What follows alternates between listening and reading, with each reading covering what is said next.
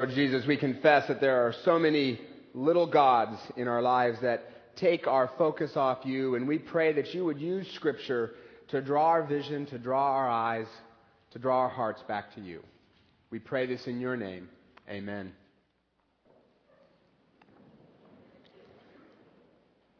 My wife and I have a friend who bought a brand new BMW, and one day she was driving around and she started thinking to herself, my new car is so much better than all these other cars on the road. And she was kind of horrified that she had that thought, so she said, Lord, that was terrible. Break me of my idolatry. About five minutes later, someone smashed into her car and put it in the shop for two weeks, which took care of the idolatry, but left her wondering why, out of all the prayers she's prayed in her life, God answered that one in five minutes. Things we'll never know until we get to heaven. We are continuing a series of sermons called Counterculture about how we who call ourselves Christians can live counter to the cultural addictions that are all around us and do that in ways that are life giving and refreshing to us and to others. And today I want to talk about uh, uh, an issue that may not seem like it's relevant to our culture. Idolatry, which is what we see in the story that we just read. And at first that doesn't seem like it's really relevant to our culture. Idolatry is one of those funny biblical words that sounds kind of ancient and foreign to us and gives us images of primitive people bowing down in front of statues. Now, I doubt that any of you got up this morning and bowed down in front of a statue of Zeus. Just taking a guess. But biblically speaking, idolatry is a lot more than that. Idolatry is when we turn to something other than God to give us security, comfort, or happiness. And by that definition, we're all idolaters. Because there are a lot of things we turn to other than God. Money is probably one of our favorite little false gods that we worship. Because we think money can get for us almost anything the real God can get for us. Except, of course, for joy, peace, goodness, whole relationships, and eternal life. But other than that, we worship money. Sex, entertainment, career, education, reputation, all can become idols for us if we turn to them for security rather than to Christ. Even church can become an idol. A church is essential to help us know Jesus and help us become like Jesus, but if we're more, more devoted to certain forms of worship, traditions, certain music, than we are to Jesus, well, then that's idolatry. One of my professors in seminary was on the committee that did the revised standard version of the Bible back in the 50s which was the first major English translation of the Bible since the King James was done in 1612. And he got tons of angry letters from people who were convinced that it was sacrilegious to read the Bible in any other version than the King James. And often he would read one of his favorite letters to his classes from an irate man who called him all kinds of names, and then concluded his letter with this great sentence. If the King James Version was good enough for the Apostle Paul, it was good enough for me.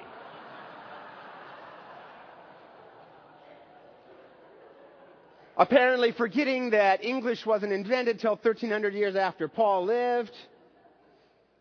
But the PS on the letter was even better. It said, PS, I have burned a copy of your RSV Bible and have sent you the ashes, hoping God does the same to you. And then he signed it in the love of Christ. So here's a man who apparently cared more about a certain translation of the Bible than he did about Jesus or acting like Jesus. That's idolatry. Now, a lot of the things that become idols for us are good things, not bad things. Money, sex, traditions, education, all are good things when they're used appropriately. But if they get more of our attention than God, if we look to those things to provide for us what only Jesus can, that's idolatry. As I've said to you before, show me your calendar and your checkbook and I'll show you your God. What we spend our time on and our money on, that's what we worship. And I think there's probably a lot of reasons we turn to these little mini false gods. For starters, they seem more tangible. God's invisible, our idols aren't. Now, there's a good reason that God's invisible, because if He were to make His existence absolutely crystal clear, we would have no choice but to follow Him. That would make us robots rather than human beings capable of love. So God has to leave room for faith. But that makes the things of the world seem a little more tangible than God. I think another reason we turn to idols is because they're more convenient. God gives us certain disciplines for our own good. Just like a coach who makes his athletes practice so they can reach their full potential. That's what God does for us. And our little false gods that we worship, they don't ask anything inconvenient of us. And I think a third reason that we turn to false gods is that we don't want to wait on the real one. And that's what's going on in the story we read. It says that when the Israelites saw that Moses had been on the mountain for a long time, they made a calf and they worshiped it. So you gotta kind of picture this scene, right? God leads them out of slavery, divides the Red Sea in two, provides water from a rock, and drops down bread that comes out of the sky. Okay, pretty good start, don't you think? And, and, and, and Moses goes up to Mount Sinai to get the Ten Commandments, and it takes him 40 days to do that, and they get tired of waiting on God, so they create a little idol. 40 days, that's it. 40 days without God drying up any large bodies of water, and they're ready for a new God. And that's us. We do this all the time. We get impatient. Maybe we've been praying for God to help us out financially, but He seems slow, and so maybe we fudge the expense account or hold back on our giving and look to money, not God, for security. Maybe we're waiting on God to provide us comfort of some kind and seems slow in coming. So we turn to sex or alcohol or shopping to provide temporary relief. The things we turn to instead of God seem more immediate, more helpful, but they aren't. The tragedy of this story is that God wasn't absent at all. While the Israelites were worshiping their little calf, God is giving Moses the Ten Commandments, his rules for how to live an abundant life and avoid a whole lot of pain. And God's doing all that for them, and they're worshiping this stupid little cow. The real thing God's preparing for us as we wait is always more satisfying, always more long lasting than the things we turn to instead. And what do we get in return for all of our idolatry? What do our idols give us? Nothing but a lot of trouble and pain. The first result of idolatry is bondage. If the false God we turn to is money, the result is workaholism and a feeling of insecurity that no matter how much we have, it's never enough. The false God called people pleasing that I sometimes worship, all that God ever gives me is stress, fear of failure, and anxiety about what everyone else thinks. The false God called entertainment, all that God gives me is a tendency to escape my problems rather than solve them. And unrealistic expectations as I begin to want five minute sitcom solutions to complex problems. That's bondage. In the Bible, people used to have to pack up their idols and carry them on their back from place to place. I think that is a great image for what idolatry does to us. It becomes a burden on our lives. A good question to ask is Do you have to carry your God, or does your God carry you? The God of the Bible carries us. Our idols give us bondage. Second thing that happens because of idolatry is we lose closeness with God. I was talking to a man this week and he's been working hard uh, for the last few months on a series of big deals and he said to me, I kept thinking, once I get this big deal taken care of, then I'll have time for God. Then I'll start praying again. Then I'll go back to church. But of course, then never comes because there's always one more big deal. And he said, now I feel crusty and hard. I'm impatient. And somewhere along the way, I've lost God. In his pursuit of the false gods of success and money, he's lost intimacy with the real God. God didn't abandon him, but he walked away from God, from the living God, in exchange for a dead God that gives him no life. Bondage, loss of closeness with God. And the third thing that happens from our idolatry is we miss the abundant life God longs to give us. The Bible says they who cling to worthless idols forfeit the grace that might otherwise be theirs. God offers us whole relationships with Him and with each other, the adventure of partnering with Him and redeeming this world, and hope that even the bad things, He'll use even the bad things for good. He offers all of that, but we cash it in for some false God that offers a temporary fix. They who cling to worthless idols forfeit the grace that might otherwise be theirs. So, how do we get out of this? How do we get out of the bondage that idolatry creates? How do we live counter to our, our idolatrous culture? How do we live counter to a culture that idolizes everything from money to shopping to status to sex? How do we get out? Three things. First thing is you got to turn to Jesus. God understands that our idols will sometimes seem more tangible to us than Him. And that's why He came Himself in the person of Jesus so that God could be, have, wear a human face and be a little more tangible. And He gave us the Bible, which tells us all about Jesus and what He was like. And He gives us worship to remind us weekly what Jesus is all about. And He gives us prayer where we can sometimes hear His voice and we can always communicate with Him. And that makes Jesus more real to us. And over the years, as I have practiced these disciplines, you gotta practice them, but as I've practiced these disciplines, Jesus has become more real and I've learned to experience Him. Not in a voice, but in thoughts that are clearly not my thoughts, and I've learned to recognize them as His. Now, it doesn't happen every time. It's not as if because I'm a pastor I have five bars on my cell phone connection to God, right? No drop calls. You know, no. But when it does happen, and when you realize that the God that spun the Milky Way just said something to you, well, that's a rush. That's a rush. And it makes those false gods seem a lot less attractive. Turn to Jesus through prayer, scripture, and worship.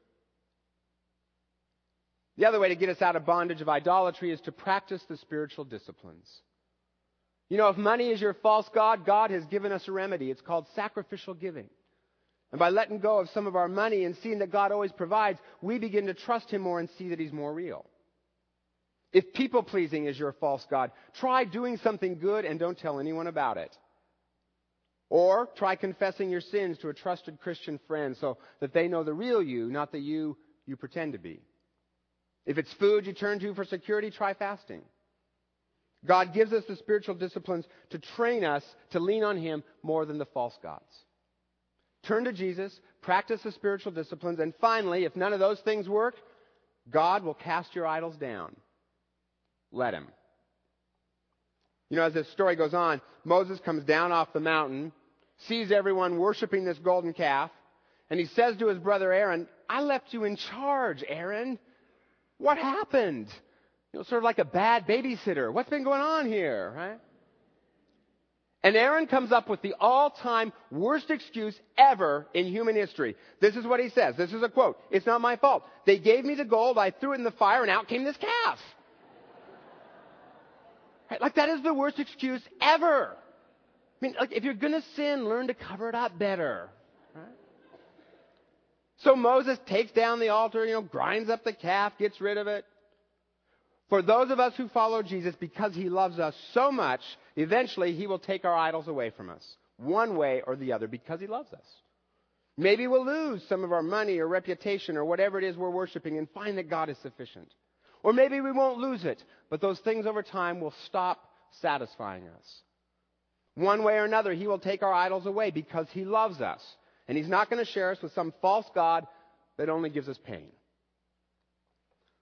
One of the more difficult weeks of my life was the week that I told my former church in California that I was going to come here to be the pastor. And it came at a very tough time for that church.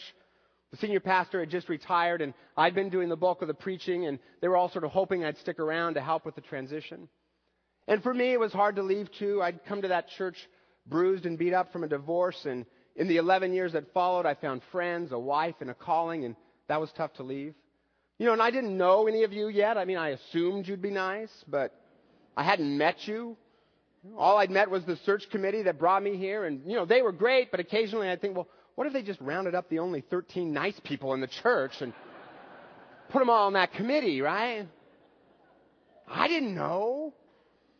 And the day after I told my church was terrible, some people were sad, some people were mad. They got over it, but some were mad. They said, how can you do this to us? You're abandoning us, you know. And I was nervous about coming up here. It was late October and 80 degrees in California, and that does things to a person who's coming to the Northwest, right? Just does things. Weird things.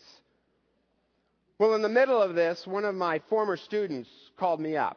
This is a guy I mentored for five years, and he was about 25 at the time, and he asked how I was doing.